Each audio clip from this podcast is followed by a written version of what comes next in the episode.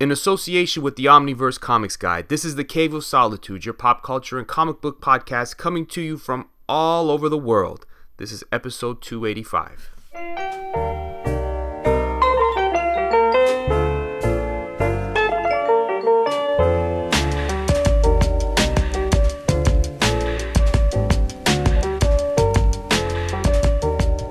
Hey, put your toys away. so, um, they say never judge a book by its cover, right? Unless, of course, it's a comic book cover. And you definitely judge it by its cover, and sometimes you shouldn't judge it by its cover. Because even when So the, what are you saying? that, that that's what we're gonna get into for this one. This is a an interesting idea that I don't know if I had ever considered to do a top five for favorite comic cover artists, which got me thinking. I'm like, who do I actually consider in that realm of like who do I know as if I if I, I put it this way, if I was going to have my dream book that I Yeah. can make of any, who would I want to be the comic book cover artist specifically? Not the inside. That's a nice way of thinking. like, who would it be for me if I was starting a dream company? Like, you guys are gonna sell my books. So I kind of put, and, and of course it's hypothetical. So some people may or may not be alive and things like that because legends, right? Imagine time is not an obstacle. Yes. This- Time, money, and sense and logic are not obstacles right now. That's what that's what this podcast is all about. We eliminate logic, we eliminate sense. we just come with our feelings. no, we have some sense. We're the sensible we're the sensible podcast. So, how did you pick Sure. yours? Um, I just I didn't put as much thought into it. It's making me feel guilty. I think I just I think I just thought, who do I think of when I think of great covers? Yeah. Who do I think of? I think a part of me probably did think along those lines actually for at least one of them. Right. Um, but it's it's a bit of a there's a few different generations in there, Have so you there was a bit of a mix. have you ever been a sucker for variant covers? No, do you know what? I I think I bought one in my entire life. I skipped on one, which was the Ultimate Spider-Man one, because it was it was a white cover with just him on, and it like about three weeks later, it was it was going for a grand. Are you insane? And I passed it up for one pound sixty or something at the time. But I bought the um, variant for House of M number one just because I thought the cover was nicer. It was a bit more expensive, but it was nicer, and it was um, the Joe Quesada one with with the Scarlet Witch with the blocks coming out of her head. Okay. I don't think I know that one. I think it was the inspiration for some of the bits in WandaVision. Oh, okay. Yeah. Very cool. Okay. Did you, Uh, have you bought many? Unfortunately, yeah. Why, unfortunately? Um, because I've I've been a complete sucker for all of the comic book sales tropes that they threw out there at one point in time. So, the hip hop variants, I was a big fan of the hip hop variants. If if they Uh-huh. kind of matched the characters they used with the coinciding album, I thought that was fun. I when they're fun themes, like uh, sometimes they had like the movie poster theme, so they Yeah. would take like that was cool. So I would take some of my favorite movies if they made uh, a comic book variant of it, I would have bought it and you know hung it on the wall, that sort of stuff. And then of course you got like ones where you're thinking this one will, might be worth more, or they put out five different covers because it's a number one. So it's like pick pick which one you like. So yeah, I've Yeah. definitely fallen sucker to variants, and sometimes I've said gimmicks? Yeah Sorry, go on. sometimes I've insisted like I do not want to be stuck with the B cover or the variant cover. I want the regular cover. There's been times where I haven't bought a book because all that was left was a variant, and I'm like, I don't want that. Really? Yeah, like I don't want to be reading. Like for instance, you know when they put the ones there for. So let's say I'm. Uh, this is really geeky. Thank you everybody for joining us. I'm having fun. so like so like for instance, if there's a, a, a series, and I know this is a sore spot, but this is one that comes to mind: Secret Wars. The the Hickman, The Hickman with the, Secret Wars. with, with the Esad Ribić covers, yeah, right? And and you you start with that one, and you kind of keep okay. You know what? I've got three. I've got four of these Esad Ribić covers. let me get all of them like that. I don't want the variant that has a Secret Wars toy cut out to fit into that. Like, no. It just looks stupid. It doesn't look like a nice set. If ever you you do have to unload them, you also want to kind of present what you've got. Like I got all the Esad Ribić covers, or I've got Uh-huh. all the Secret Yeah, that makes War- sense. right? So it's kind of that collector mentality too. So there's been times like, do you got the regular one? They're like, yeah, but it's more. I don't care. Just give me it for ten bucks. I don't want that ugly variant cover with you know the the the me the DC did like the Mego the Mego characters where they were like posed What dolls. photos? Yeah, like they did like these. Really? Yeah, like they put them in positions and or they put like Lego versions. I'm like, ah, give me something good. See, this is the problem. I, I don't. There was a thing Mike Choi was saying on his Instagram recently, which was about like he doesn't like variant covers. The, the, whoever draws the issue should draw the cover, and I'm very much of that mindset. Me too. I want to whoever's drawing it. When I want to pick up a cover, I don't want to open it and go, oh, Yeah, because like, there was something that came out recently. It was a random indie book. I, I can't remember what it was. It's a Machine Girl or something like that, and the cover art just looks awesome. It's like a cyborg, a female cyborg series, sci-fi thing. And I saw the covers, and then I looked into it and saw the interior art. I was like, nah, because it was like it was so good on the cover, and it was like it's okay on the inside, but it's such a, a shift that it put me off. See, I'm okay with that. That wouldn't bother me if it was the same cover artist for the whole thing with the same interior artist for like so you're it's again I can't do covers to sell this book, but I can tell a better story than he can. So it's a team, right? Yeah. That I enough. can I can uh, like I would be into if that was the case. Um, but again, yeah, there's a it's a funny business this comic book thing because the whole single issue and the covers and even now with the collected editions, they're giving you options in which cover do you want. I bought my first collected edition variant cover for Thor. Which Thor? So I got the Quesada cover For um, just because they were all the for for, for Jason Aaron. Okay. Thor by Jason Aaron Okay. and and I kind of I wasn't going to get it from uh, a comic specialist place just because of the price, but it was coming becoming so hard to get.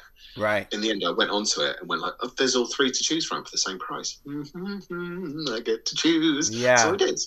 But I did think like, is the spine going to be the same? Yeah, yeah. I did that for um, Thunderbolts.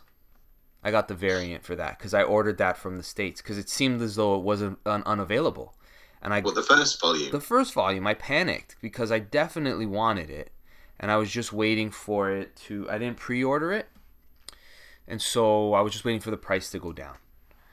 And then it, I asked around. I asked people who might know or or have a direct line to the sources, and I got nervous. And so I said, okay, I got to go into the states, and not I didn't travel. I ordered it, and I paid Yeah. for the shipping and everything. But yeah, I I like this. You guys can't see it. It's the Thunderbolts annual cover. Oh yeah, the annual cover was that annual '97 uh, I think. I think it was 98 or 99, something like that. But I just thought, yeah, that looks like fun. I think mine's the number one cover. I can't even remember what's on the front. now. Yeah, no, I didn't. I, I yeah, if, if I could choose a, a, a variant the second time, but you can't from Amazon. That's the only thing, no, which sucks. no. I mean, I use the equivalent of an Amazon. I, I generally don't buy off Amazon because they're actually not that cheap here. Okay.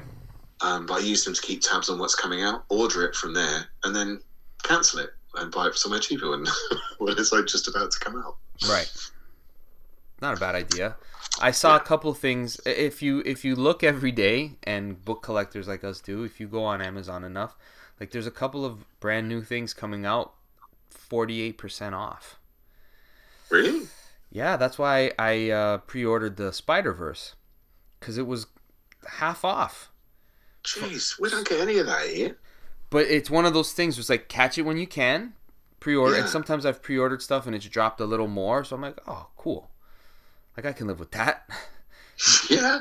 Even if it goes up again, that's the price it's locked into, or cheaper. Uh-huh. So there's been a couple things where I've like said I'll, I'll give that a try for that price. I'll I'll dip into that. Um, but did you did you we're going on a tangent? But did you see how much the new fifth not the new but the 52 series omnibus is going for? Over here, it's two hundred and twenty-five dollars. The 52, what, the Justice League New 52? No, no, the fifty-two, the series. Oh, sorry, yes. It's going It's for going for what? over two hundred dollars here. Didn't it just, it was just re released, wasn't it? It's either been or about to be. Yeah. and it's got an expensive ticket price on it and it doesn't have that much more content yeah i, don't- I don't know if they're kind of like this is what omnibuses are going to be now even that's gone up in price like significantly because there's already stuff there for you know 200 bucks as is Jeez, I didn't even, I didn't notice that. I guess because I've got it. I didn't, yeah didn't even alert. i have them in i have them in um the two trades which is I i'll live with that i'm not going to pay that much money for a the 52 omnibus That's crazy, though. it's crazy yeah $175 on American. It's a that's that's the most expensive listed omnibus. It's crazy. Yeah. It's not even the biggest. No. Because they're re releasing Teen Titans Omnibus by Geoff Johns. And what's that going for? And it's 150 wow. Yeah. well, oh, so it's on for one hundred nine dollars. Um, but it's it's a bigger page count. I don't get it. I don't I don't understand what how they gauge these things and how they expect to keep the the fandom loyalty. Like it's they're releasing so much now with so many versions. But I'm wondering like do people are is there really a market for all of these books? Like I know we're completists, but there's some stuff where it's like, really? That's what you're putting out? Like why would you release a Morbius omnibus? I know that the movie came out, but nobody watched it because no I wonder how it it's sold. Yeah, But people are buying it because it's they're omnibus collectors. So that's true too. You're right. You're right. I just don't know like what is the what what do they need to meet yeah, for certain stuff? I don't know. Seeing as we're waiting for a lot of stuff, it seems weird to focus on Knights of Pendragon. And um, you're gonna buy it and you're gonna love it. I'm, I'm so not. Uh, okay, let's get into this uh, cover list. Um, I'm just gonna start by saying I did not include something to, uh, two artists that are very obvious because I just feel like, yeah, okay, we get it. Jack Kirby and Neal Adams. Okay, fair enough. To me, they're the greatest. Their covers are so iconic. T-shirts, every like it's just iconic. You know, how, this amazing fantasy 15. Like I, you, sometimes you forget that's Jack Kirby. Uh-huh. You know, like I didn't realize for years that was Jack Kirby. me neither. Me neither. It's just you think of so many iconic moments in comics, and it's a Jack Kirby cover yeah, or a Neal Adams cover, and if whether you like their art or not, it's imprinted. Like it did its job. but you could have had at least one of them on if you wanted. Yeah, that was the thing. It was, it was more like one of us is going to mention one of them, perhaps, I feel. But I just want to say, like, I recognize their greatness in this realm. I just, I feel it's kind of uninteresting. I'd rather pick something where it's like, I like that guy, Okay, fair enough. right? So, and that those might still be very obvious, anyways. So, go ahead. Do you want to start? You start. You start. Okay. Um, I'm going to go with a quite a modern one Yeah. to start. I don't have great examples, um, Okay. but Dan Mora, um, who's the artist, or at least cover artist on the Flash during the Al Williamson run for a lot of the later run, um, more recently Batman, and he did the covers. Well, he does the interior art as well on Once and Future, and that was what made me pick up Once and Future because Is that a good book? I didn't really. I don't. I, I realized I don't really like Kieron Gillen's writing. Um. I liked his Star Wars. I liked what he did with the Darth Vader stuff. Okay. that was good. Uh, but I haven't read that much more to say how I feel. And the Once and Future, it keeps popping up. Sorry to take away your shine, but the Dan Mora, it keeps and it looks really good. Well, that's it. That's just it, isn't it? Like it looks fantastic, and I may cave in. The thing is, um, the the Boom Studios deluxe editions were really hard to get here, so I, I fought tooth and nail just to get um, something's killing the children. Ah, And like a part of me was reading it, just going, "This better be good," you know. It's kind of like sullied it a little bit because I was just so frustrated. Um, but I don't know. I might yet get it just because Dan Mora's art is so good. Like it's so clean. Um, because it's, I mean, it's pseudo spoiler. I'm not going to mention Alan Davis in this, but one of the, the things that because I love him as an interior artist more than a cover artist, I think. But Dan Mora has got that real clean style.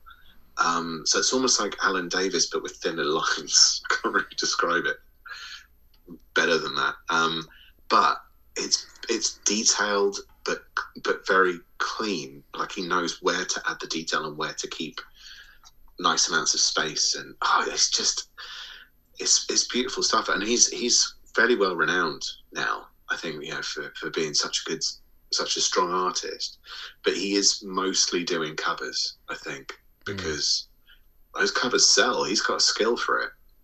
Yeah. And those once the future covers are spot on. I mean, as far as artists, as far as being a professional artist goes, it's very lucrative if you could get into being a cover artist. Like if you know yeah. how to nail that and and it comes to you sort of like that's your thing, I think it's a lot less work than having to do a monthly book. It's easier to sell the artwork. And that well. too. And that too. Yeah. Exactly. There's a there's a yeah. number of things that can come back money wise for you. Yeah. Um, I think apparently they make as much on a cover as they do from two pages. Oh, really? Of interior art, apparently. Yeah, I don't so, know if I that's mean, accurate, but I mean, you get in ten covers a month. Yeah, it's not bad. I don't know. What, I don't. I don't. Yeah, I don't know what you get paid per page, so I, I'm talking out of my ass. But I know that you can sell those covers for pretty good money, easily. Yeah. yeah well, if you did, you, yeah, I guess there are a number of ways you, you could potentially make more money. It's just one of those things where I think Arthur Adams tends to um, just do covers now. I think it's because it, it's more. It's he can afford to do it that way. Yeah. You know. And I think certain guys probably fetch a different price. Yeah. Because it's them, and it's yeah, their cover, that's true. right? So I, I, I don't imagine that um, Arthur Adams is getting the same rate as the other cover artist. He's probably No. getting more than the three page. I would imagine, but More than likely. yeah. Dan Mora. Okay, I I'm I keep seeing that Once and Future on sale for a limited time, and I'm like, Ooh. should I? I don't Try know. it. You might well like it. I might. I didn't I think, like to be honest, as an English person, I'm sick to death of King Arthur. of King Arthur shit. Everything that happens here is King Arthur and magic. Like, oh, what a mad the realm. Like, no one here calls it the realm. It's a shithole. It's really not that magical here, honestly. They don't even collect the, the bins regularly enough. It's it's bad. So yeah. Don't expect unicorns. Um, but yeah, it's I don't know. It, it's got an interesting pace that I wasn't expecting. It doesn't really feel like a Gillen book, but it's also weirdly paced. And maybe maybe if it's available, I may yet pick it up. But it'll be mostly for that Dan Mora artwork. so you don't have it. You've you've read it, but you don't have the book. I had the trade, Okay. sold the trades, two trades, to to get the hardcover, and then couldn't get it. Gotcha. All right, Dan Mora, interesting pick. I like. See you you you think I put a lot of thought into it.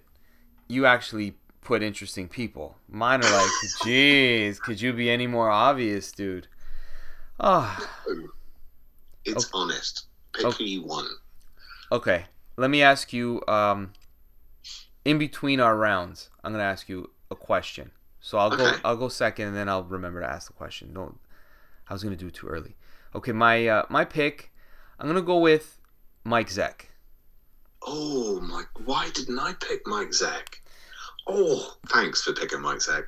Yeah, I, th- I thought maybe you would. So I just feel like Secret Wars embodies everything I love about superheroes. Just those covers. Yeah, I never read the series for the longest time, and I felt like I knew the story and the pace and the chapters of the story based on the covers.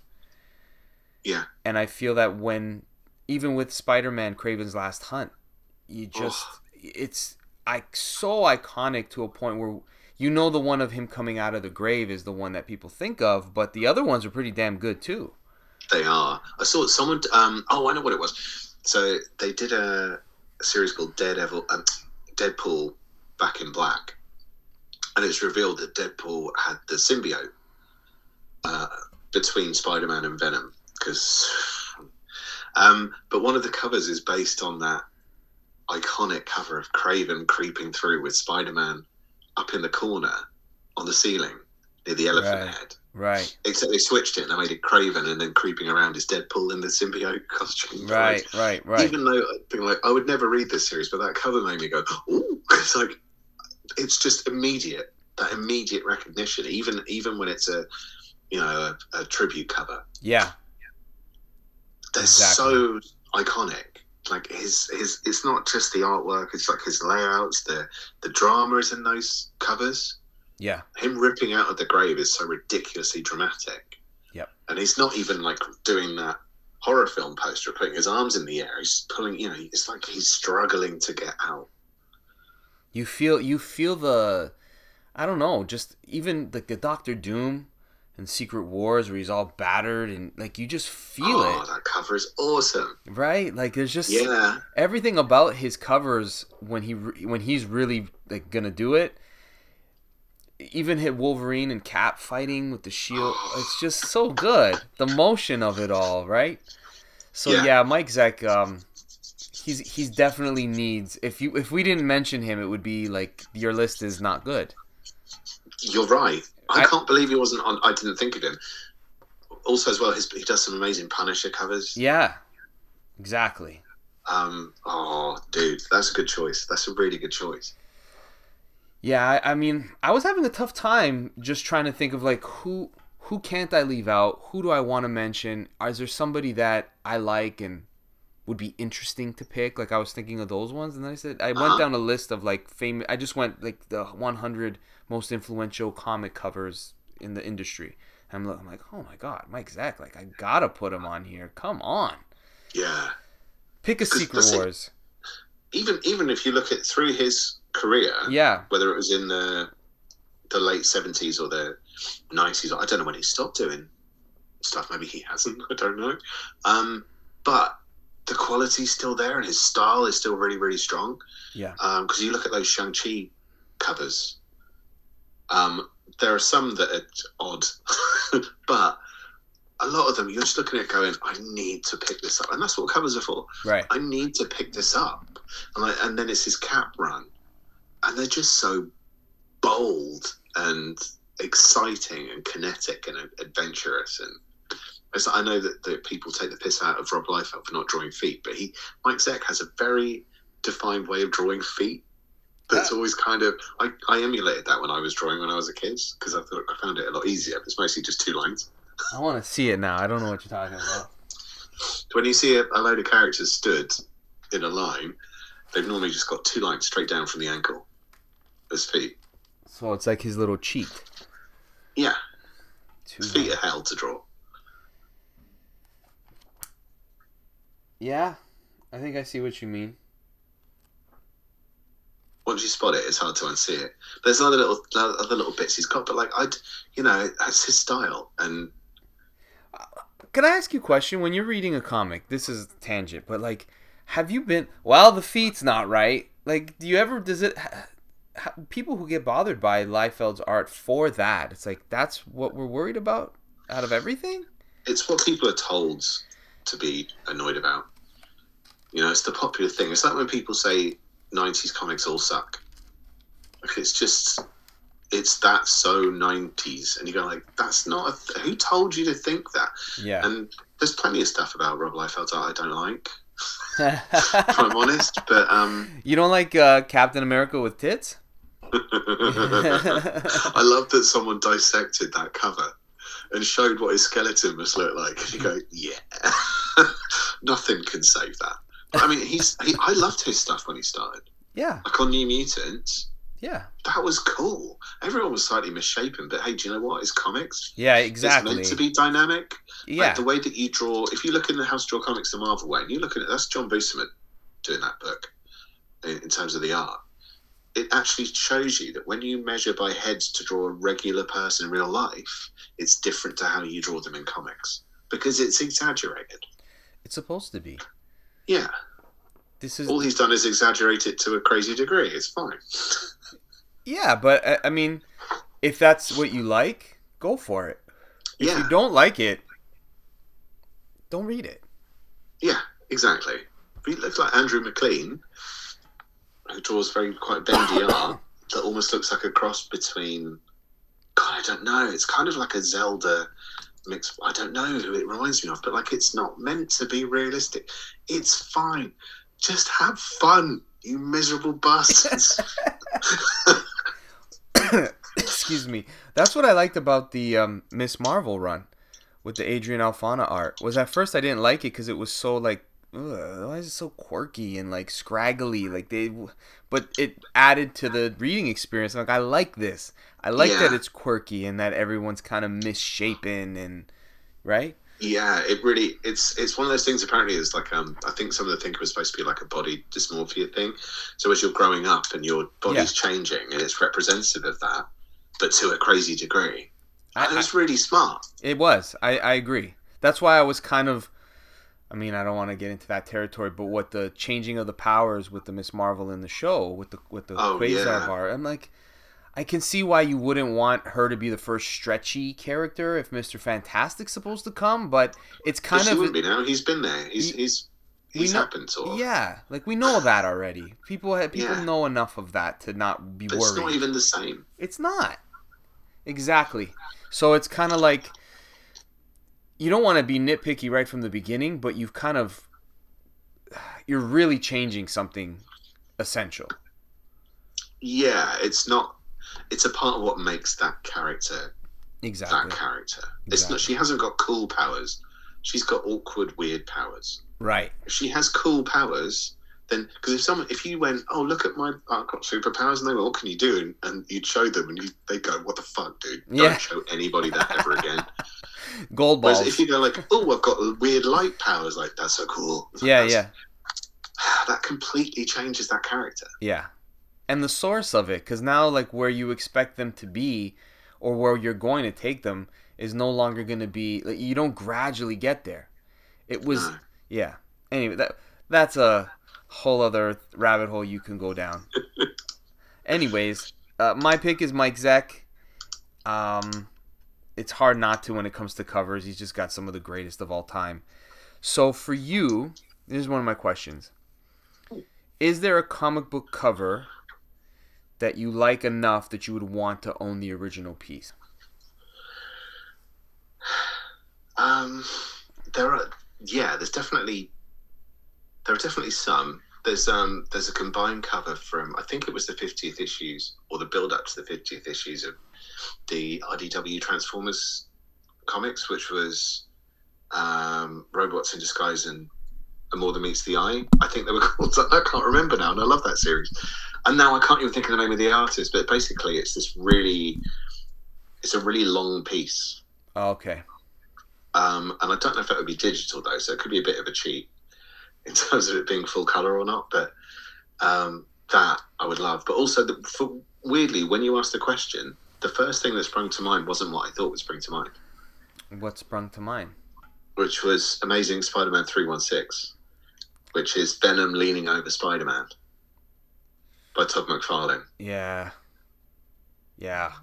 That's a good one. It's a really good color, and like that was when I walked into when I was a kid, and I hadn't bought any American comics yet. And I walked into a, a news agent, as we have over here, a news agent. Sounds sounds like a spy thing, but it's not. They just sell papers and snouts. Um, and then he, I walked in, and there's Amazing Spider-Man three one six cover, and my, my jaw dropped. I was twelve years old, and that for me is like that was the moment when I went from buying reprint books to buying American comics, and I was sucked in for life. So that's like a key moment for me. So that'd be really symbolic if I ever had that. But I bet it's going for like thousands, mate. For sure. You'd, it'd have to. Come on. yeah. Good pick. That's a good pick. Would you? For 316? No, for orig- original piece of, of your choice. Um, hmm. Original piece of my choice. Think I had one picked before, and now I'm forgetting what I had picked. So I'm like, which one? What? Because I was coming up with these questions for you, kind of thinking of them for myself. Uh huh. I don't know. Which one? What uh, the original original piece of? trying to think of one like in, like the way you stated it that is like uh, personal. Remember the death of Superman? Is that the cape on Yeah. the? Yeah. Pretty iconic.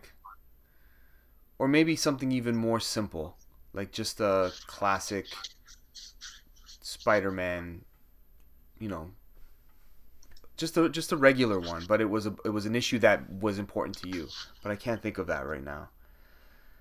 Have a think. We'll always come back. Yeah, we'll come back to it. Maybe when we when we go through our list and you name somebody, it'll pop in my You'll go head. boom. Yeah, yeah.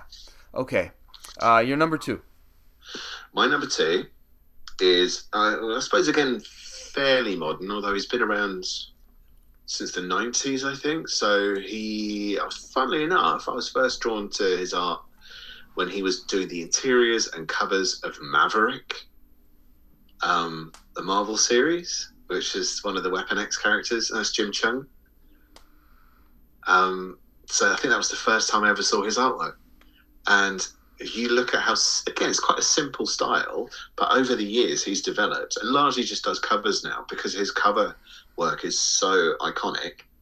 Um he does a lot of team shots i think. So, so like they had him on justice league doing the interiors when scott snyder and james tynion were, were doing the series.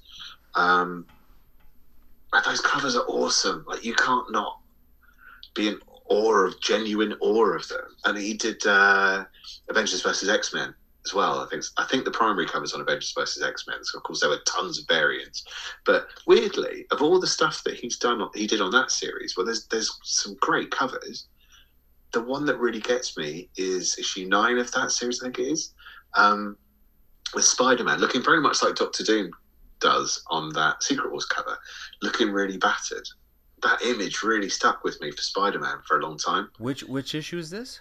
I think it's Avengers versus X Men number nine. Oh, okay, I'm. You know, I've read that book so many years ago, and I did enjoy it, but I don't remember.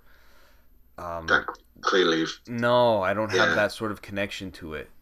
Okay, I'm gonna take a look at it. I think I saw the cover in the solicits well before the book came out. Um, it just stuck with me. I think it's because one of those things in terms of a Spider-Man image. So we we're talking just now about Spider-Man images. One of my favourite Spider-Man covers of all time is a John Romita Jr. variant to Peter Parker Spider-Man number one Okay. from 1999, where he's on a, I think he's on a, on a church spire, and he's hunched, and it's raining, and it's a, such a cool image. Oh no, is that on that? I can't remember. It came out around that time, and I think that was an art print. I can't remember now, but like that's just a really cool Spider-Man image. But seeing him battered, to me, says a lot about Spider-Man. Yes, that's a great. that That's, persistence. I'm looking at it now. Yes, Avengers That's the one. versus X Men issue number nine. Jim Cheung. there you go. Yeah. Beautiful. It is, isn't it? And, Yeah. and and like compared to a lot of his other stuff, which is uh, a gathering of characters, or they're all flying at you, or they're fighting diagonally across a across the page or across the cover. That's so comparatively simple, but it really stuck with me, and and I find that I have that a lot with his covers. Um, it's one of those one of those people I just like. I just pour over his covers. There's so much in them. Two good picks. That are that are not what I was expecting. I like that, man. Cool. Jim Cheung. Yeah, Jim Cheung's one of those art artists where I could continually read a book if he's drawing it just because of the Uh. there's just something about it that makes it palatable. Like it made the the Justice League the Scott Snyder series. The art in those books was magnificent. It's jaw dropping. That artwork was incredible. It was so good. Although, if you jump back again to Young Avengers, he did the interiors on Young Avengers. Yeah. They're just beautiful pages. Yeah, it's it's it's almost like um it's definitely feels like a director where a director has a way that he films his movies and you know when you're watching them and it's Uh-huh. comforting to know like this is so and so. I feel Yeah. it. Jim Jim Cheung has that aspect Yeah. to him. It's really nice. Good pick. Sorry. Thank you. Your turn. I just thought of someone else that isn't on my list. I No. annoying myself. Um, gonna get more obvious, but uh, Todd McFarlane. Excellent. And He's one of those people you can't really not have. Yeah. A lot of ways, but go for it. I mean, I don't know if that was on your list, but you had mentioned the the Spider-Man cover 316, but that whole series, every cover in that series is is memorable and iconic and and t-shirt worthy. Spider-Man 300, 301, basically the same thing, but you know the difference. Like it's weird. Yeah, And then Spider-Man number 1, it's like is there any better that is Spider incredibly iconic. right? Uh, and and maybe his best is the Hulk with the Wolverine in the blades. Oh, that is a great cover. That that would be one maybe that I would want to own. Oh yeah, Like it, that Yes. an original of that. Like the, just the idea of it is really really cool idea. uh, And who if he came up with that, like man, talk about it's almost like dunking in basketball. You know, there's guys who have the way that they dunk is show stopping. Maybe they're not the, the best player in the league, but when that guy's about to dunk on somebody, it's a highlight reel. And his covers are like that. it's funny because when you look at his issues before that, I think 340 was a was a pivotal moment for his style. Um, because his, I mean, his art and his interiors before that, he didn't really do a lot of the covers actually before that. They were by Steve Geiger, I think. Um, but yeah, when he he drew that cover and those interiors, it was like everything came together. That is that is one of the most perfect comics, I think, from cover to cover that's ever existed. Oh, there's a big statement. Yeah. But if I handed that to someone and went like, they went, "Can I just try a comic?" We're like, "Yeah, try this one." If that didn't win him over, get out of my house. and what are you doing here anyway? I don't even know. Which Did, you, w- did I leave the keys in the door? I was like, Who are you? oh, that's good. Yeah, I mean, I was I was trying to deny it for a bit while I was going through. My, I'm like, yeah, McFarlane, of course, of course, yeah. But, I mean, and I'm lying to myself. I'm like, what? Spider Man 301? Like, it's not even that special. But then I'm thinking to myself, but it it is a comic everybody wants for the appearance, but also the cover is the cover. It's just different. Yeah, And then I said, wait a second. The Hulk. That is that makes me want to read that book just because of that Yeah. cover. that cover is incredible. I was going to say, Yeah, no pun intended, but it really it is. It really is. And again, it's another one, another one of those ones that you see emulated a lot because it's so iconic. So yeah, and it's again, he's a, a perfect example of a guy whose cover work will sell books. Yeah. People would buy his variant cover just because it's a Todd McFarlane cover, even to this day. Yeah, yeah, they would. So he's got I- for me. I'm like, yeah, he's just he's a winner. You're right. It's funny. I think if we hadn't had that conversation about what cover, I don't know if I would have. Because I, I think there's a part of me scratching my head, kind of going, "Yeah." Every time I think like, "Oh, but he did that," and I think, "No, that was Greg Capullo." Because Greg Capullo did so much of his Spawn, and I can't remember which of them drew that Korn album. At this point, I think it was actually Greg Capullo. I'm not sure. But yeah, I remember I remember McFarlane became more than just like his art became you just saw it in culture. Yeah, And I don't know if we sometimes realize how much it went into more than just our comic book niche. It was in music videos. It was now designing uh, sports toys and all this other stuff, you know. And it was, it definitely was a, a like an artist of a time, in a way. You you felt Yeah. his art places. It's weird. yeah. No, it's a good choice. Really good choice. Okay. Um, question time. What is your favorite single issue cover? Of all time, Yeah. What's one for you where it's just like, that's it for a single issue?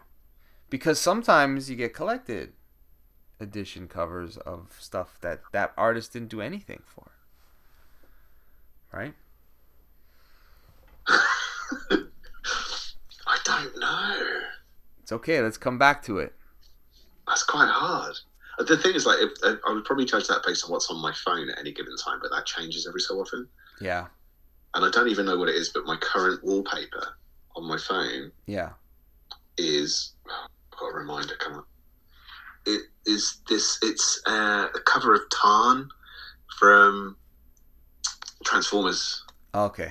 Okay. Now I um, see and he's he's a character with a Decepticon. I can't remember what issue it is. He's a character with a Decepticon symbol faceplate mask, and it's scratched, and, and it's raining, and it just looks so cool. I wish. That's I, a great. I'm looking at these lists, Dave, and this is the first time I feel nervous about my next pick Why? because I feel like I'm gonna leave something out that I. It's like you can't leave that out, and I and I and that's how I feel so far. This is good. This is really good. There's gonna be some blasphemy. I'm gonna commit blasphemy. Oh, blasphemy. totally. Yeah, I've written I've written three or four names down since we started talking.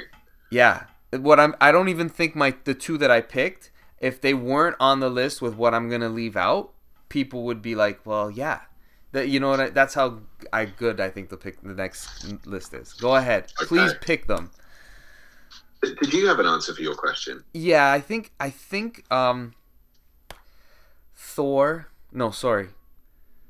Thor Beta Ray Bill.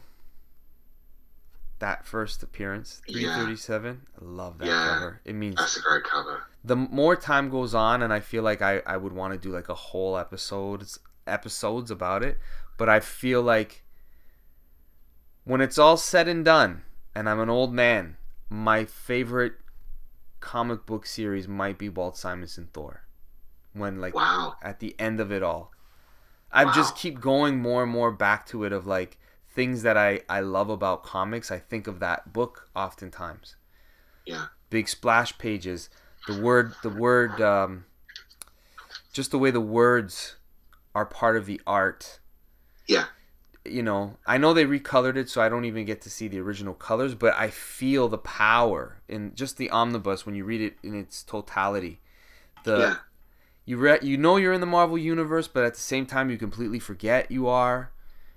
It's just great. It's silly. It's, it's one of those. It's a really experimental run yeah. as well. Like really, really experimental. And I think if, if someone was on it this long today, I suppose the closest we've got is Jason Aaron, and I don't know. I've not read his entire run yet. It's pretty good. But I'm, I'm really keen to read it. But even then, I'm sure there's a lot of references back to the Simonson run. So, like, Simonson obviously didn't want to redo all that stuff again. So he just added a load of new elements. You think, like, how much came out of that just from him playing about?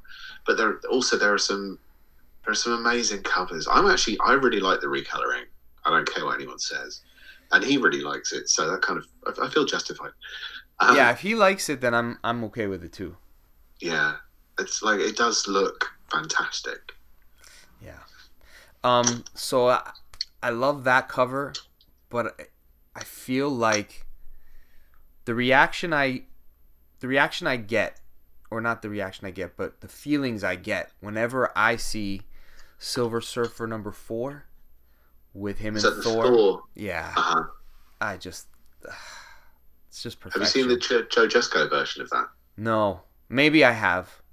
It's it's really Yeah. I just. I don't know which I prefer. image. Yeah. it's that good. just the positioning, the, dy- the how dynamic it all is, the Rainbow Bridge. It's just, yeah, that's Marvel Comics for you. Everything, Yeah, you know. It's just great. Yeah, I love that cover. I think that's my that's a, favorite. that's a good shout.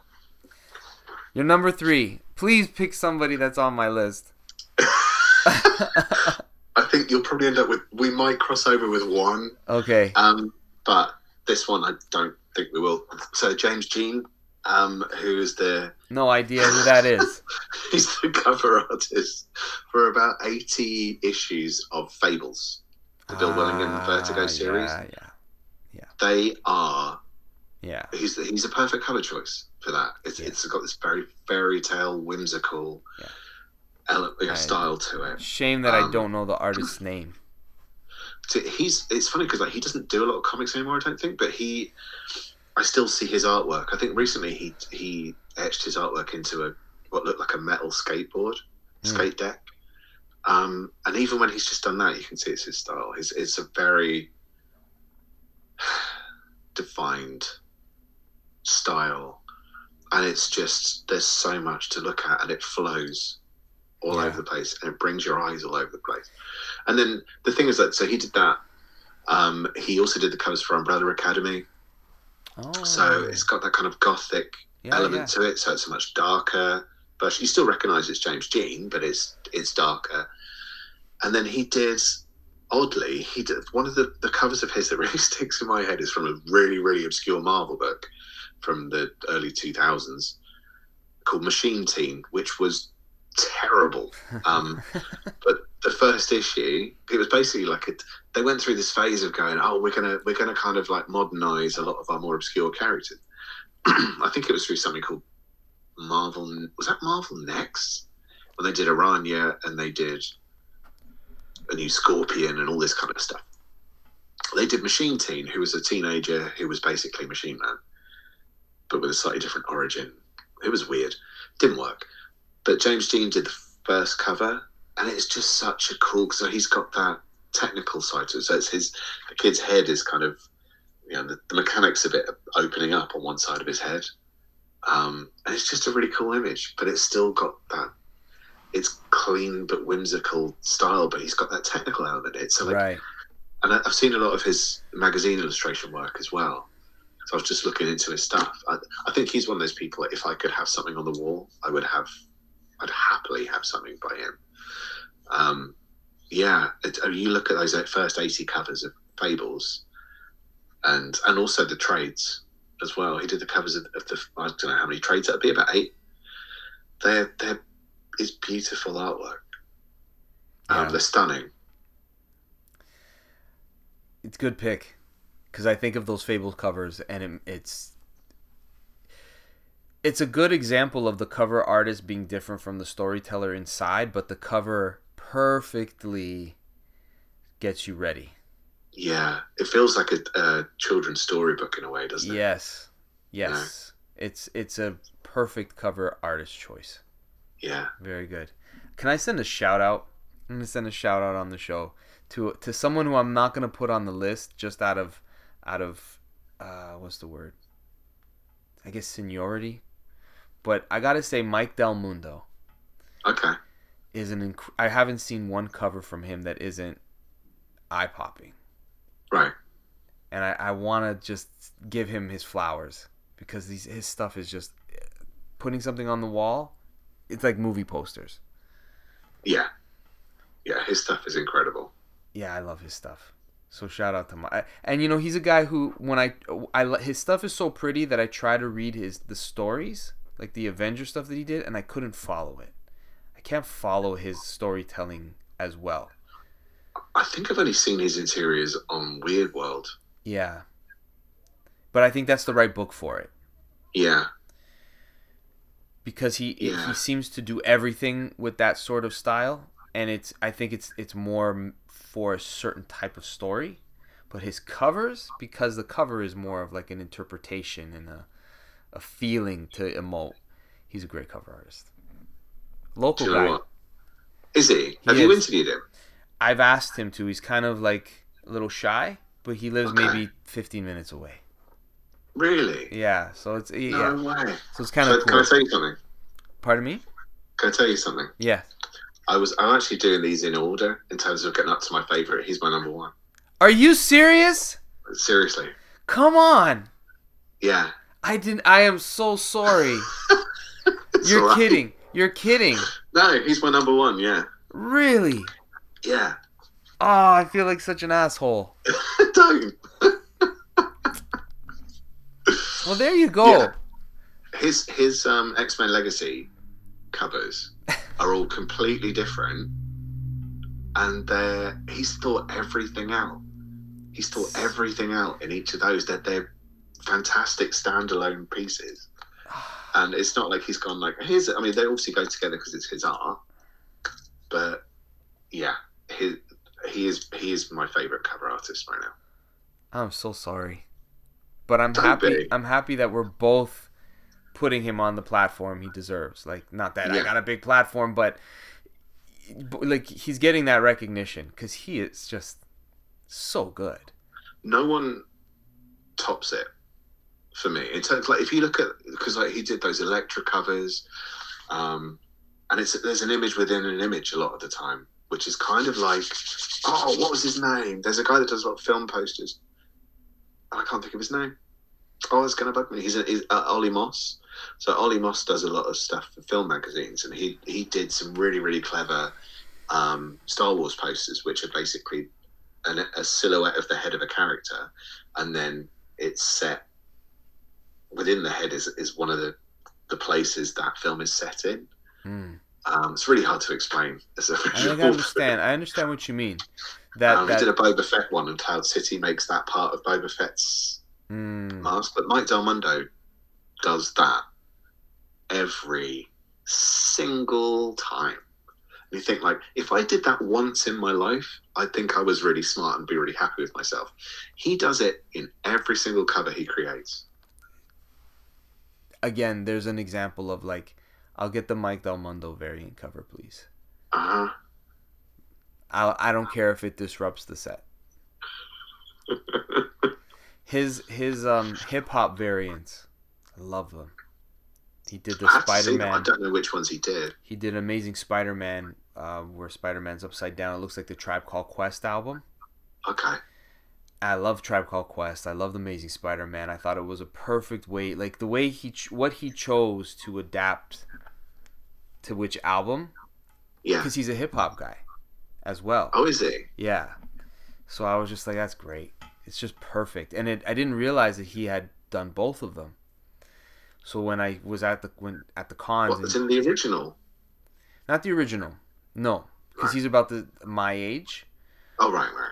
just maybe maybe a bit older. But when I realized that he had done both of those covers, I was like, damn, dude, like what what you did that too? Like I wasn't paying attention.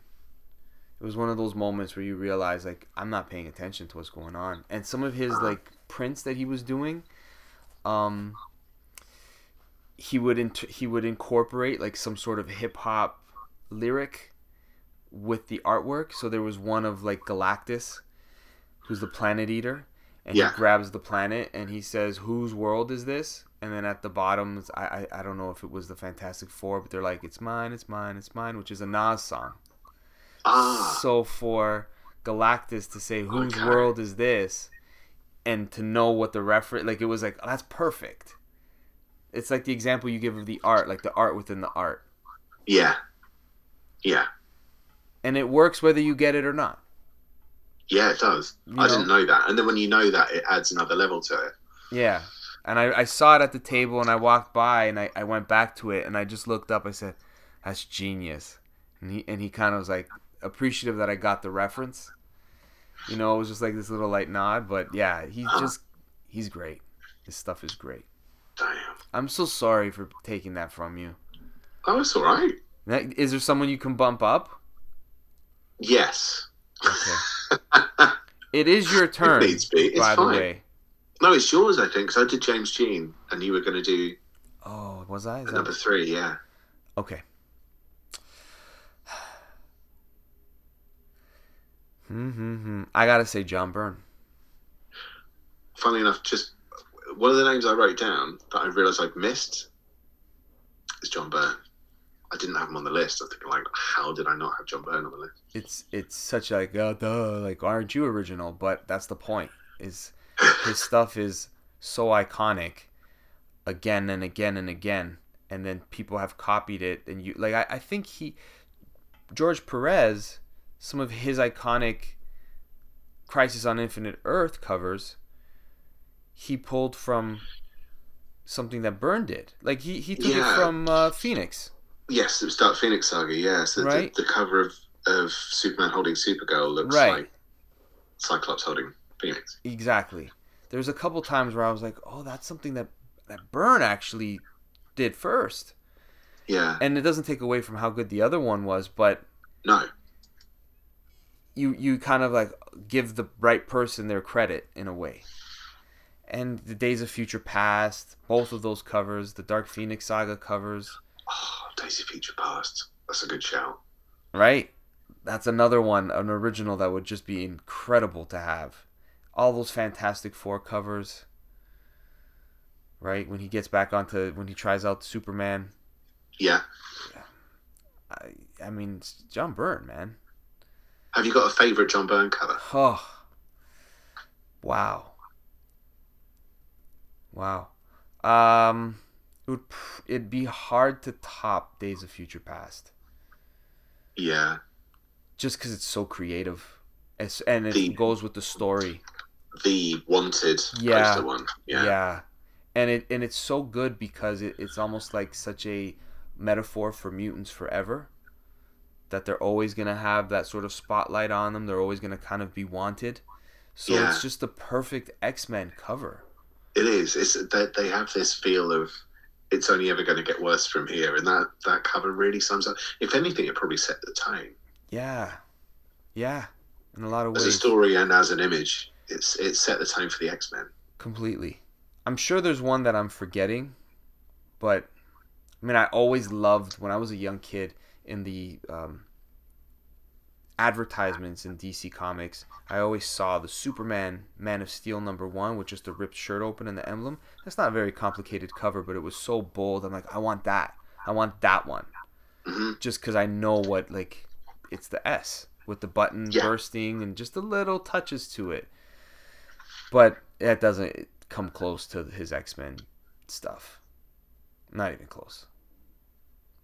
It's funny because he's another one of those artists as well, where you go, you just recognise his stuff straight away. But then occasionally he'll do something, and you've. I mean, I'm. I'm. What was I reading? I've been reading GI Joe, again the old school GI Joe, Mm-hmm. eighties. He did some covers on that. You're going, oh my god, is that John Byrne? That's John Byrne. Why he did it? He did some GI Joe covers. This is cool. It's just immediately recognisable as him. Um, he just has this way, and I know that some people think that maybe his. There are some people that seem to think his stuff hasn't aged very well. And like I just think, like if I could draw like that now, I'd be made up. I know.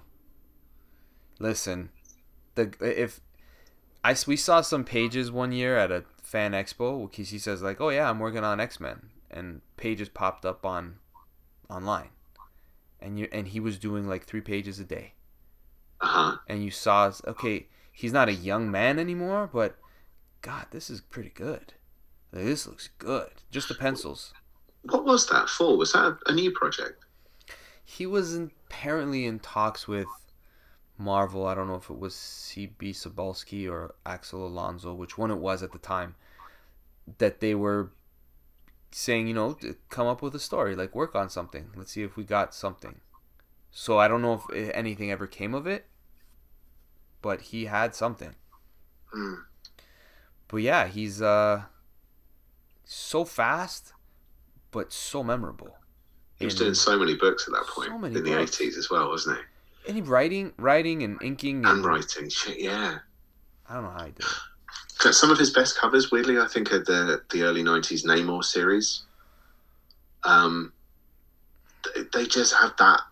Like, how do you make a guy in his pants look? And by pants, I mean that in the English way. Yeah, yeah, yeah, yeah. Undies look interesting on a front cover. Um, he did this. In, I think it was issue two. He had Namor flying on the back of the Griffin, the villain, the Griffin. Um, and it was, ah, it was so cool. Yeah, yeah. It was um. Every time you see a John Byrne cover, it, it lets you know like this is gonna be exciting. Like even the Daredevil, when he's fighting Bullseye, he's walking up to him with the cast on his arm. Was that the 200 cover with Bullseyes on the floor? Yeah, Yeah. like he it, it even on books that he wasn't necessarily on, there's a, sp- a, sp- a Peter Parker Spectacular Spider-Man 101. It's just black and white, like negative space, Yes. where he's falling through the buildings. It seems so simple. It's like, oh, this guy didn't even try. But it's like you have no idea. I have no idea how hard that would be to do, and that it makes sense. It just looks cool. He made it look cool. And it looked cool. That's yeah. And you're like, oh, look, it's, it's of course it's John Byrne cover. Things you jump back earlier than that as well. In the teens of Spectacular Spider-Man, he did a, a two-parter that reveals what happened to the champions, and those Oh. covers are just amazing. Yeah. Um, and then you go like, oh, who, did he draw? Oh, but there was a period of time when like Hmm. he wasn't drawing the covers, you know, of, of even X Men or um, some of those champions issues. Really. You of like, why? why? I suppose he was because he was new, but rather than let the I new kid on the on the covers, they would go like, "Now let's use the tried and tested. You go like, it's John Byrne. Yeah, it wasn't John Byrne yet, right? Yeah, Yeah, he's one of those guys that for I would say a good ten, maybe more year span, he was just hitting it out the park. yeah. Yeah, I'd pick up a John Byrne comic for the for the cover. Yeah, for sure. I did pick up John Byrne. Uh, I did pick up comics that had John Byrne covers Yeah, and not Exactly. interiors. Yeah, I would probably still do it to this day, for certain books. Yeah, I would consider. I'd probably rather do that than pick up something with his writing. Oh yeah, for sure. Shame it's gone that way, but there we are. uh, um, question time. Uh, what's your favorite collected edition cover? Do you know what? When we were talking about doing this episode, I thought, I want. Do I have a favourite cover for a collector edition? And I don't. But saying that, um, was it volume two? Hang on, let me just check. I don't know. I think it's more about the colours. No, that's not my favourite. No, I don't. I was going to say this Witchfinder cover, but actually, I thought it was the Tedesco okay. Covers on the front, but it's Mignola. But it's, I mean, as much as I, look it's not Mignola. No, I don't think it is. I think that's Ben Stenbeck. Anyway, um, I haven't put Tedesco on on my list. You put him on your list? no, there's Oh. so many people. It's really hard to do this. Oh, you got way more of a of a depth chart than I do because I'm just staying at the shallow end of the obvious picks. There's nothing wrong with that. Which means we're either end. We're filling up the pool. We're fine. All right, Um, my number three was John Byrne. Your question. What was your? Have you got a favorite? I don't think so. I just think sometimes that when one comes in and it's maybe got a different cover artist that that updated something, you're kind of like, oh, that's neat that they chose to maybe do that and he paid homage in a cool way. But I, I don't really have. I can't think of one. Have you bought one based on the cover? I Hmm. mean, that must have happened, right?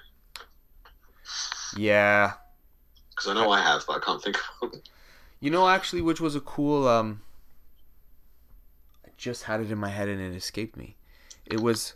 Oh, this was this was one that's a really cool uh, collected edition cover. It's the Superior Spider-Man Steve Ditko variant, and they Is that put the one that. that was supposed to be the Yes.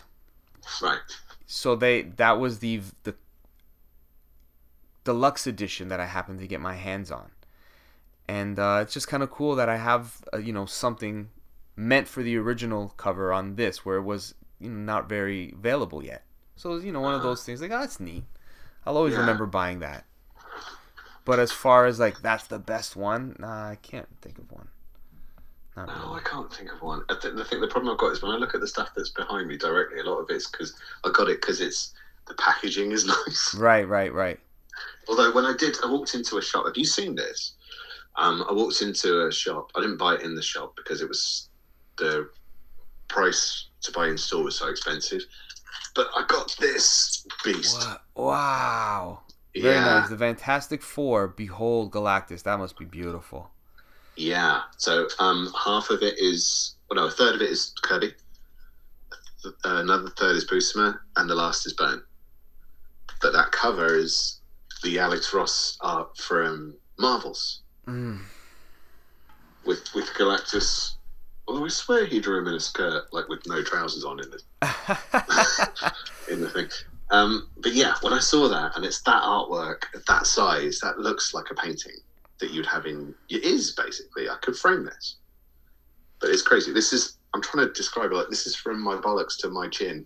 That's yeah, it's a, no, it's an enormous book. You definitely, if you live in a one bedroom apartment, you don't have room for that book. no, it could hold the ceiling up if it started to collapse. Ba- yeah, that's about it. yeah. Uh, your number, number four. Um, I'm going to go for an obvious one. For this one, you'll be relieved to, to hear. Um, Arthur Adams, um, who we mentioned earlier, but he, he predominantly does covers now. And it's difficult to, to give examples of current stuff because he's producing tons of covers, but they tend to be variants or. Um, he did a, a run of Guardians of the Galaxy covers. I can't remember whose run that was. That might have even been Bendis. It was the Grounded issues. He definitely did the covers for those.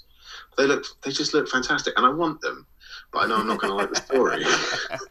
um, but then you look back at, I mean, I know that in terms of interiors, he he hasn't always done a huge number of interiors, and that's we're here to talk about cover art, so it makes perfect sense to talk about that. But um, looking back on some of the stuff he's done, I mean, his Longshot covers were nice, but that was really early on when he was that was his first series. I think he he worked on in mainstream comics. Then you jump ahead not that much further, and you've got stuff like X Men Annual Number Ten, which is with the New Mutants in their really horrifically designed costumes coming out of the page, like Giant Size X Men Number One, and it's just cool. And Asgardian Wars, um, you know that New Mutant Special Edition uh, wraparound cover is oh, it's just incredible. He is possibly the most detailed artist I can think of. Way more detailed than someone like Jim Lee. I think it makes Jim Lee look like he's not trying. Hmm. Um, Hmm. and I know you've got people like Nick Bradshaw, who obviously is massively influenced by um, by Arthur Adams, and I really like Bradshaw's stuff. I really, really like it. Yeah, I can Um, see I the know some people go, it's just he's just trying to be Arthur Adams, right? Wouldn't you want to try and be Arthur Adams if you could? Yeah, I um, can see it But now. Arthur Adams is Arthur Adams, so I'd go with he would be my choice for this. Um, there was a particular oh, it was weirdly one of the most simple covers that he did is one of the ones that sticks in my head the most, which is Fantastic Four 348, which is the new Fantastic Four cover with Spider Man, Ghost Rider, Hulk, and Wolverine jumping down at you as the, as the new FF to replace the, the dead FF. Um, just a three parter. That was written by Walt Simonson as well. Um, and it was meant to be a cash in. It was written as a, as a very tongue in cheek cash in. The Fantastic Four are dead, so we're going to replace them with the most popular cameo characters of the time. Right, right, right. Uh, so Grey Hulk as well at that point. Um, but what a great lineup that was. And then just having them together on the cover just looks so cool. And I think he's referenced that a few times since. He's still drawn those characters together. And seeing them, seeing him draw them together is just so pleasing. Yeah, it's a it's a hard one to leave out as well. It's a great pick, because again, he's a guy that if he did the cover, you might want to buy his cover. Yeah. It's Arthur Adams. That's Arthur special- Adams. That's his specialty. When you and when he doesn't he doesn't come out for everything. That's the cool thing. That he was the artist I was thinking of when they want to get a cover from him. You're gonna be paying more than just the two page rate because it's Arthur Yeah. Adams, right? Exactly. The, um, I mentioned him to the guys from Geekable when we were. I think there was some episode I did on. I appeared on their podcast, and I think they were talking about who I'd like to see drawing a favourite character, Hmm. and I picked Arthur Adams drawing Machine Man. Like, I don't think I've ever seen him draw Machine Man. If I could have him draw anything for me, it would be Machine Man. Because imagine how cool that would be, Hmm. because of his detail and the machinery he could put in it, and He Um, probably hates you. It's like you son of a bitch. they actually interviewed him later and they told him about that suggestion. Um, he's like, yeah, I don't think I'd draw Machine Man. Like, be inspired, be inspired, Art. oh yeah, good pick. I'm happy. I'm happy you. I didn't include him on my list, but I'm happy that you did, and I'm I'm looking forward to your replacement for the one that I stole from you. Are you feeling really guilty about I that? feel stuff? horrible. Oh no. Don't. It would have been so cool fine. for you to pick it. I've been like, yes, you picked someone on my list that.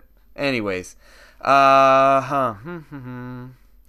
Who am I gonna leave out? I'm gonna put Frank Miller. Really? He crossed my mind. That that run of of um, Daredevil covers. There's a lot of really memorable stuff there. Yeah. you know what happened, you know what that story means, and the cover en- encompasses it, and it makes you want to read that book. A book that would have looked unreadable before him, that he the way he drew those covers made you want to read that book. Mm. And I always said I don't have any tattoos, and I don't plan to get any tattoos. But if I ever did get a tattoo that was comic book related, it would probably be the Dark Knight silhouette, number one with the lightning bolt Ah, of course. because it just it it's just so powerful. It looks so. It, when I was a kid, I thought that was real. I wasn't sure if that was a movie poster or if that was a real man that posed, and I just was. Yeah. Oh, it was always breathtaking to me, that picture. And then the rest of the series are just as iconic. I, I must admit, I don't, know if, I don't know if it's issue two or three. That is one cover I can't deal with. Is that the one with him and Superman? Which one? No, it's the one of him where he's kind of going, I'm trying to fit in this cover desperately, but and he's really squished in. Oh yeah, yeah, put- yeah, yeah, Someone's yeah, put yeah, Batman in a bin. yeah. Must I fit know. in the cover. yeah. Man, That's the thing with him. He'll draw. He'll do some amazing, iconic stuff. Like like some of his Sin City stuff. that the use of black and whites and negative space, and it's just. I'm looking at it going, God, I wish I could do stuff like that. Um, you know, I probably could if you practice, but he just did it. He did it. And then sometimes he'll do something, and you'll go, God, who's trying to draw like Frank Miller? Oh, that's Frank Miller.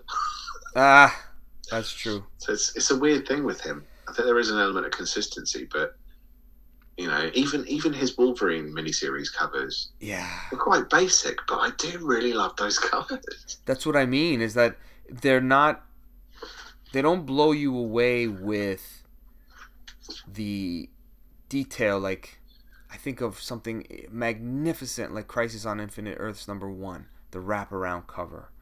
It's just incredible that George Perez did that.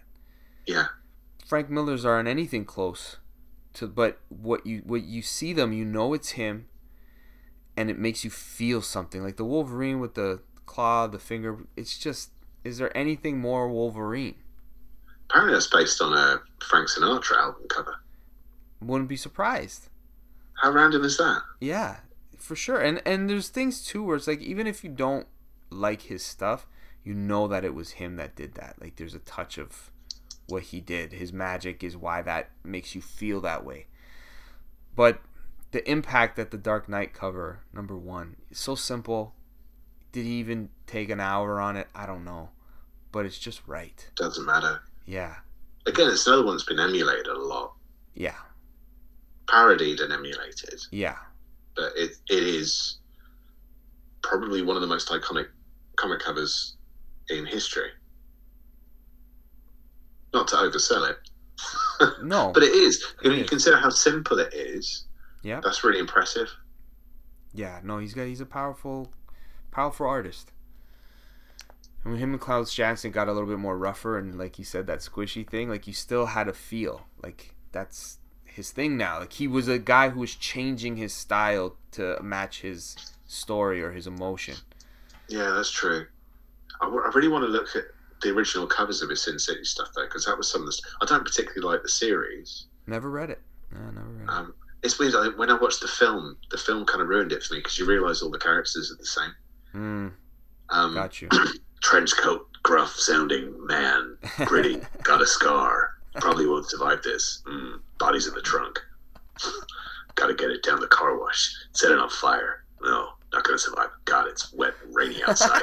Man, oh, I run out of cigarettes. God damn it, she's hot. Big titties. But it's like it's just that's every character in Sin City. And then they had three of them together in the same film, and you go, have we? Is it the same character played by a different actor now?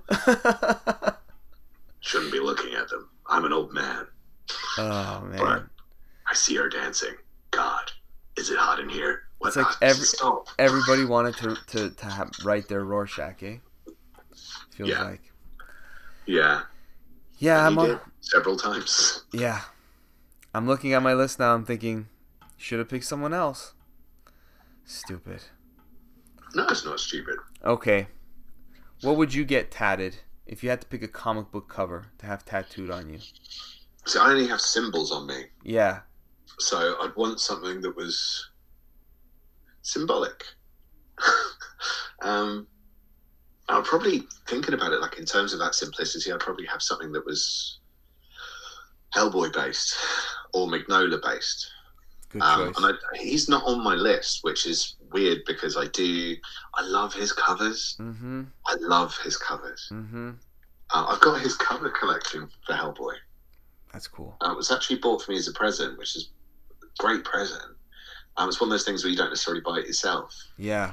Um, cool and it was bought have. for me, and it's it's just fantastic to look at. But I probably take an element of something out of that Mm. and go cool. with that. I think because it's just that I like symbols and iconography. Yeah. Yeah, that's why I like the um the Dark Knight one because it's like it's just symbolic, and it's not Where would you across the face? yeah. That, where would you have it? yeah, right across, like Mike Tyson. He's jumping off your nose. Yeah, yeah. You need my lip. When I smile, you see the rest of it. oh, that's good. You should, get the, num- the number two or three cover where he's squished in, but just Yeah. get it just as a perfect square in the middle of Trying to stuck on this guy's face. Man, just right under my on. armpit. Anyone got a spatula? yeah, yeah. I would have a bat spatula. Is that a bachelor? Stupid. Who's your Who's your Mike Del Mundo number one replacement?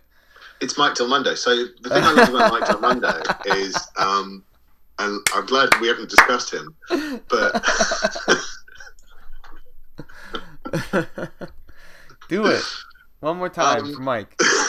he deserves it. He does. He does. Um, I tell you what, who I'm going to put in there. I've actually got a list of names, um, and I'm. It's this is really difficult, but I'm.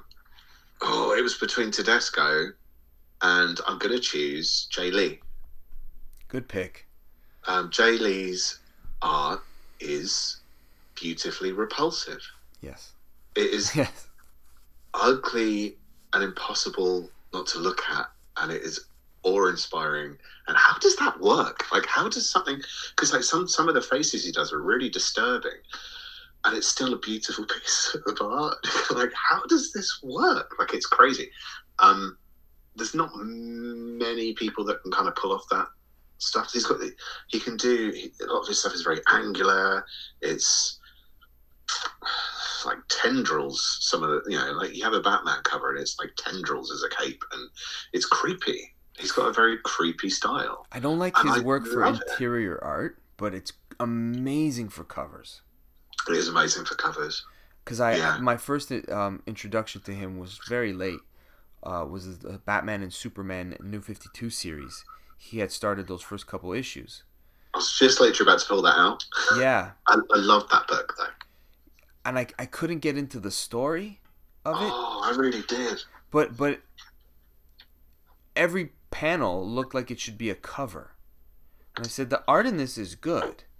It's just I, it's not doing it for me for the story. But as far as the covers go for it, like it's just so striking. You I think you nailed it perfect. It's so beautifully repulsive that you can't help but look at it. Yeah. And I'd also again like to have that on my wall, but I think it would disturb my children. Yeah, it's it's weird. But he was Yeah. the right guy for the Inhumans when him and um, Paul Jenkins was it Paul Jenkins that did It was Paul? Jenkins, yeah. right guy for that story. Yeah, no, definitely. Um, yeah, it's funny because like even since then, his art has, has developed. Because when you look, um, we're talking about Namor the Submariner earlier, the John Byrne run. When Byrne stops drawing that series, Jay Lee takes over, and it's a very different style to what you see today. Very, very different. Mm-hmm. It probably would be described by some people as very nineties. Right. Um, but it's the, you can see the beginnings almost of what it's going to become to a degree. I think if you compared this Batman Superman cover Right. from that run that you're talking about, I don't know if I would even think that's the same artist, just because it's Yeah, I know what you you, know mean. what to look for. It's yeah, oh okay, yeah, no, that's all right, okay. But yeah, he has evolved yeah, drastically. it's cool when you can tell. Like I know that art, but oh, that's what he where he started. Like seeing Greg Capullo on Quasar. Yeah, Yeah, you can tell it's him, but it's not him yet. Yeah. But you can see it. I still prefer his Quasar art to now. Fair enough. Fair enough. But yeah, no, it was good. It's just that you see, like, they got into their own, they they adopted their own look that they're sticking to, and they never not do that. Mhm. But uh, yeah, good picks. So you got Jay Lee and Mike Yeah. Del Mundo, Yeah, I got six technically. technically. Uh, Jay Lee, Mike Del Mundo, Arthur Adams, James Jean, Jim Cheung, Dan Mora. But you're you've got one to go. I got one to go. I don't know what like Alex Ross. I had a feeling you were going to say Alex Ross, and I'm kind of I'm glad you did because there's a part of me going, do I put him on though? Because like those covers are oh, and I was kind of hoping like hopefully you'll take Alex Ross off my hands. Yeah, I mean there's a couple people who are all fighting right now. I don't even know if that's like my true answer because it might change tomorrow, but I had Jim Lee, George Perez, which I feel Uh-huh. it should be, Darwyn Cooke, Oh my god, I know I thought about Darwyn Cooke. and Brian Bolland. Oh, that is such a good choice, dude. Brian, Bo- oh, All of them where I was gonna say right now. has he I- done a bad cover, Brian Bolland? Never. And the only thing is, when I see his covers, I'm like, it's just this isn't the, the only thing that bothers me. is not the cover. It's not the art in the book. Yeah. Well, apart from Killing Joke, but Yeah, I can't he- think of anything else he's done the interiors for. not many. But I definitely know his cover. I know when it's him. I, I know Yeah. how it makes. I know just the way that the characters move. There's like a movement to them. There's a feel. There's a um, an expression that he brings out when he did the Flash, when he did his Wonder Woman's. Yeah. It's just he's done so much that you you Doom almost Patrol forget. well. Yeah, he's just done so many that you you forget that. Did he do Invisibles? He did Invisibles. Animal Man. Yes, yeah. You know, and I, that's not even my pick. I picked Alex Ross. So that goes to show you how much there is to say. Like, it's almost silly that I picked Todd McFarlane over Jim Lee, in a way. Is it though? No, but you if you pick Jim Lee and you think of the X Men covers, and you think of the the Batman when he was doing the Batman covers and the Superman for all uh was it Superman for all seasons? forgot what it was Uh, called. Superman, Superman for for tomorrow. Superman for tomorrow. Yeah. Just there's there's th- things that he's drawn for all these characters that just like the list goes on and on where they become like product uh like the like what Jose Luis Garcia Lopez was. Like his Uh-huh. images became the company's IP. And Jim Lee Yeah, Jim Lee's that put me off iconic. Jim Lee Pardon me? well. Is that what you're saying? It puts you off choosing Jim Lee because it feels almost No, like it's- product shots. than- it's it's just it's so obvious that had I picked him, it's like, well, of course, but that's why I didn't. Anyway, he doesn't. He doesn't excite me, Jim Lee. not anymore. That's the thing. No. But Alex Ross, every time I see Alex Ross, I go, it makes me feel that way. I He's was, still doing it yeah, as well. Whether he's doing Captain America covers, he's doing when he was on Spider Man. Sometimes you're like, man, why are these covers so pretty? Like, what's go? Oh, this is Alex Ross just being Alex Ross all the time. He takes your breath away. Yeah, like he's gotten. I know you should get better, but I do think, like in terms of him doing the more modern covers, he's he's gotten like in terms of the, the more dynamic kind of cover style. I think one of the things that put me off Alex Ross initially was I think I've mentioned this before was that I don't want to see the real version. Like when when he did Marvels and it looked like Peter Parker had made a costume out of lycra and looked a bit shit. Like that's why I don't want to see that. I want to see it not looking real. It's not meant to be real. It's meant to be fantastical. And yet now I think he's hit a nice balance of the real with the fantastical to the point where it just I think it's better now than it was when he was getting the most praise. Um, he's one of those artists as well. I think that people have gotten so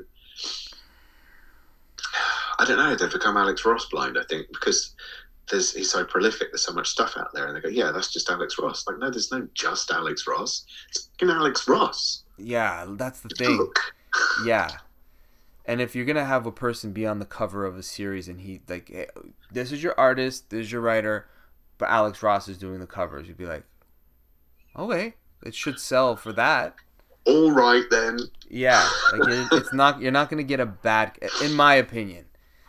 There's some that with Astro City. yeah. I think he did all the covers for Astro City. think so. I don't know if it would have sold as well if he hadn't done the covers. But again, no perfect to example of whether or not it's any good. You have you've never read it. No, but like I mean, I don't know if it isn't good or not. Would it have had the same pick pickup if he wasn't doing the covers? It makes you want to discover that world. It's just it's, it's breathtaking. Anyone just look up Alex Ross and you're gonna see some incredible superhero art that it looks like a movie poster. It's like if you're if you wanted a, a, a guy to draw the, the movie poster of your life, he would make make it at least look interesting. He'd Yeah. find a way to make it look like a worthwhile movie. Right? Do you know what he did not so long ago as well? It wasn't a cover actually, so it's spearing off a little. But I just I found out that so there's this there's this crossover, very early crossover. It's like Marvel's first crossover in the modern age, and it was Iron Man Submariner in Tales of Suspense and Tales to Astonish, and it was Jack Kirby's inks, I think, it, or, or layouts. So it wasn't full Kirby, and he took them and he did a version of this fight between the two of them in panels but Alex Ross.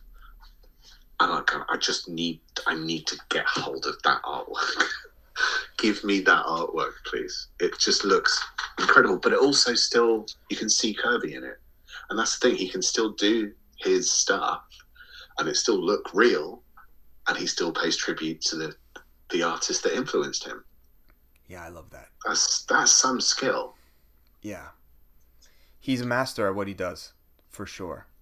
And if it, you know his stuff goes into art galleries and museums, it's worth going to look at it. Like it's that beautiful, Yeah, really is. Do you have any honorable mentions? Yeah, tons. Um, I'll keep it short. um, I tell you who's good, Mike Del Mundo. Um, Yeah. I think I should, I'll mention him. I'm so sorry. It's fine. i so I mentioned Julian Tedesco. Um, his covers are incredible. He's done a lot of um, amazing action comics covers lately. They are some of the most iconic Superman images I've ever seen. Ever seen. Um, if you look him up just at Tedesco's Superman, you will not be disappointed. You, you'll change your phone wallpaper almost Mm. immediately. But you'll just struggle as to which one you're going to choose. He also did some covers for Witchfinder for um, uh, part of the Hellboy universe, and they are um, oh, you don't like even if you don't know who that character is, you can't deny how pretty those covers are. Um, Travis Charest, I didn't get in there just because I can't think of enough of his stuff, but I really love his art, his cover art. I haven't seen much interior stuff from him, but he was he was a consideration. Joe Madureira, I I love his Yeah. covers still.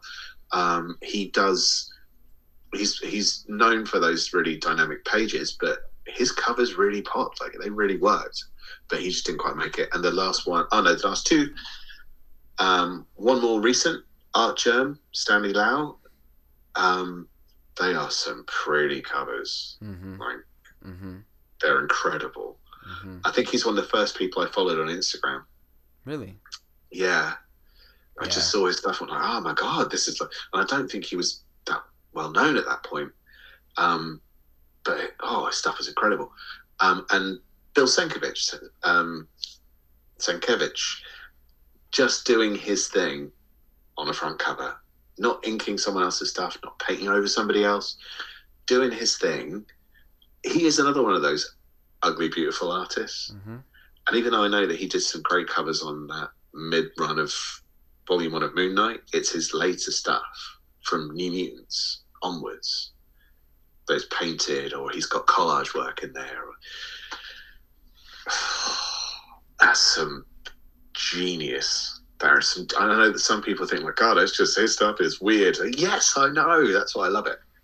It's so fun to think about all the wonderful artists that there are to like enjoy and dissect and uh, like re-meet, like meet them again, because time goes by and you're like, oh, I, now I can understand. Now I can appreciate this. It's fun to list all these these people because I'm Yeah. just in my head. I'm thinking to myself, you know, who was a good cover artist was like Ron Frenz has some pretty great covers, but he Uh-huh. kind of gets lost in the shuffle of all these great artists. But he's got stuff that has also been copied a bunch of Yeah. times.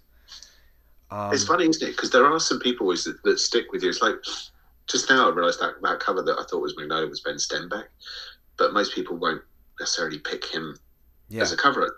There are lots of people that are doing amazing work. Like you say, Chris Samnee does. Um, yeah. What about J. Scott Campbell? I'm sometimes I'm not sure. I don't think he's. It's a style that really warms to me. Saying that though, I really want to read his Danger Girl. You know, it's weird, right? That's because of the covers. Damn it! Yeah, But yeah, his yeah. Spider-Man right. covers are so good. Like when he was on, from, Am I confusing it? It's J. Scott Campbell. You said, yeah. yeah, just as a cover artist, that's what he's known for. Or yeah, they um, are. They are great covers. you know who I I did enjoy the the maybe because I it was the most expensive variant cover I ever bought. I don't know why I did it, but Michael Turner. Ah, yeah, that's who I thought for a moment. I got confused with Michael Turner. I was never really into Michael Turner. Um, but I don't know why. I think I just I was into him because it was right around the time when the Superman Batman Supergirl story came out and I read it I'm like man this looks so cool like I, I Uh-huh. was getting back into comics so it was a real punch to the face of what it all looked like now Yeah, so my first introduction to him was a very positive experience mhm. so I always have like warm feelings about his art and I bought a um, Civil War number 4 when Thor is holding the hammer and he's been resurrected course. And I that was the most expensive variant I had ever purchased because one store had it for double the price from the other store across the street. So I'm like, this must be worth something, you know. If both of them have it at the front counter as that must get, but this place has it for fifty percent off. It's a steal, you know. Not realizing that they could price it whatever they wanted, idiot. And and I and I um, didn't mention Walt Simonson. I love a Walt Simonson cover. I didn't mention Walt Simonson. I didn't mention Ed McGuinness. I love Ed McGuinness's. Yeah, you good know? pick. Yeah, Um, so many. Jason Fabok we mentioned recently is a great Mm. cover artist, and we didn't mention him. Paul Pelletier we mentioned recently is, is a great cover artist, and we didn't mention him. Ivan I thought Reis. about Dale Keown, but like Yeah, there's a lot. David Finch. David Finch, There's a lot. damn. I know it was tough. It was really really tough to, but that's the fun, right? Come back to it It again. Revisit, revisit. We could we could redo this again in like a year and come up with completely different answers. Yeah, and leave all, all those other people I mentioned, and just get. I'll be even more obvious, and you'll be even more like this guy. Yeah. No, I'll just say Mike Del Mundo five times. yes, this is the Mike Del Mundo episode. I'm happy for you, Mike. I don't know if you ever listened to this, but big shout out. Thank you, Dave. This is always a blast. Thank you, everybody, for listening. This has been an Omniverse Comics Guide and Cave of Solitude production. Woohoo! Rate and review us, everybody. Thank you for listening.